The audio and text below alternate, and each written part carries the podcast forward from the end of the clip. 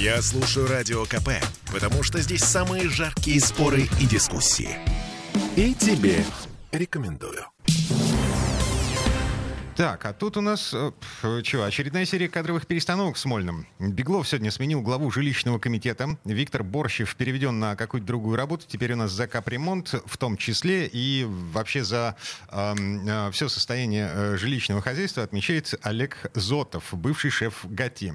Кроме глава того, комитета по культуре.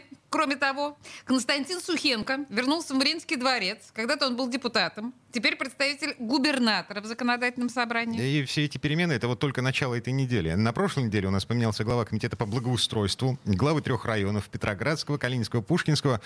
Что вообще происходит? С этим вопросом мы сейчас звоним политологу Александру Конфисахору. Есть ли у нас Александр на связи? Эм, звоним. Ладно, я на всякий случай напомню, предыдущий такой массовый падеж чиновников Смольного случился, когда формировалась команда Беглова. Помните вот это понятие «команда Беглова»? Ну, сейчас вроде бы команда Беглова сформирована. Александр Конфисахор у нас на связи. Здравствуйте. Добрый день, добрый. А что такое, что за свистоплястка у нас вдруг началась внезапно с чиновниками высшего звена? Причем в городском коммунальном хозяйстве, причем все это накануне зимы. Ну, наверное, я думаю, посчитали, что насколько человек сможет справиться, или насколько сможет старый человек не справиться с этой работой. И так решили, но я вам честно скажу, что настолько не принципиально, кто у нас по фамилии конкретно возглавляет какое ведомство, что здесь даже ну, просто нечего обсуждать, потому что это все люди простые исполнители, все люди, которые должны быть лишены всякой инициативы, потому что инициатива в нашей системе, как вы знаете, является наказуемой инициативой, да. Это те исполнители, которые в крайнем случае могут, смогут или возьмут ответственность на себя и не будут а, от этой ответственности прятаться. Те, на кого можно будет в итоге свалить, много снега, там мало тепла и всякие остальные цунами, которые подвержен наш город зимой. Ну, вы так говорите, что я бы, например, совершенно категорически отказалась бы занимать эту должность. Мы же знаем, что есть целый ряд расстрельных так называемых должностей, которые практически всегда во всем виноваты. А давайте назначим искусственный интеллект э, на, на должность главы комитета по, по коммунальному хозяйству. Да, признаюсь, это надо быть, конечно, мазохистом до мозга костей, чтобы соглашаться на такие должности, понимая, что в любом случае ты будешь виноват. Все хорошо, это, понятно, организовал не ты, а твой предшественник. Все плохо, понятно, ты не справился с таким шикарным наследием, который тебе предшественник оставил. То есть, ну, у каждого человека свои мотивы, когда он соглашается на какую-то должность.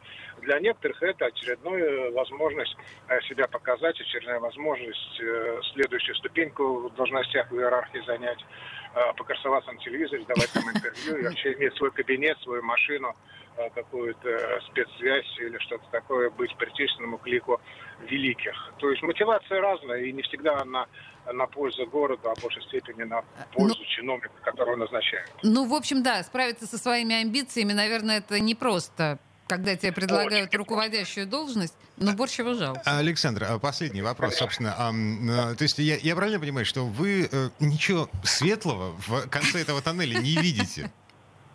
То есть а эти, знаете, эти перемены ни к лучшему, ни к худшему? Да, если тоннель не освещен, то пытаться искать свет там, в его конце, в его середине, начале уже сложно. Я еще так, принципиально ничего не изменится. Мы, к сожалению, знаем достаточно много чиновников, которые пытались проявить какую-то активность, инициативу, за что это были достаточно жестко, публично и бескомпромиссно наказаны. Я же не буду вспоминать вице-губернаторов, которые были под Полтавчиком, был там достаточно яркий, по крайней мере, Албин, э, по крайней мере, человек, который э, доставлял удовольствие экспертам, журналистам. О, да, да, о, что, да. Хотя бы что-то такое говорил, что можно было бы вытеснить из этой серой массы.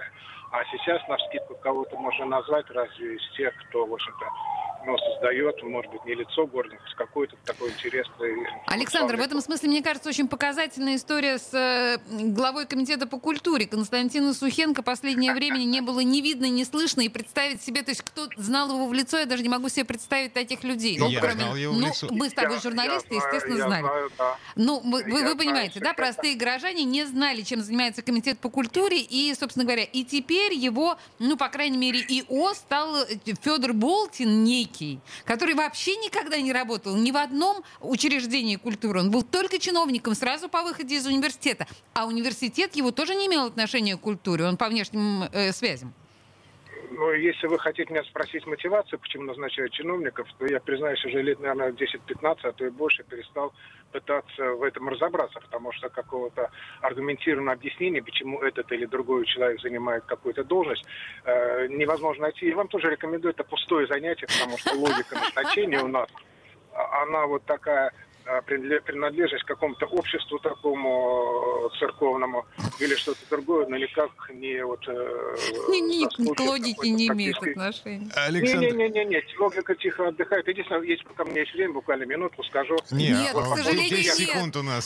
Александр Конфисахор, политолог, был у нас на связи. Спасибо. Извините.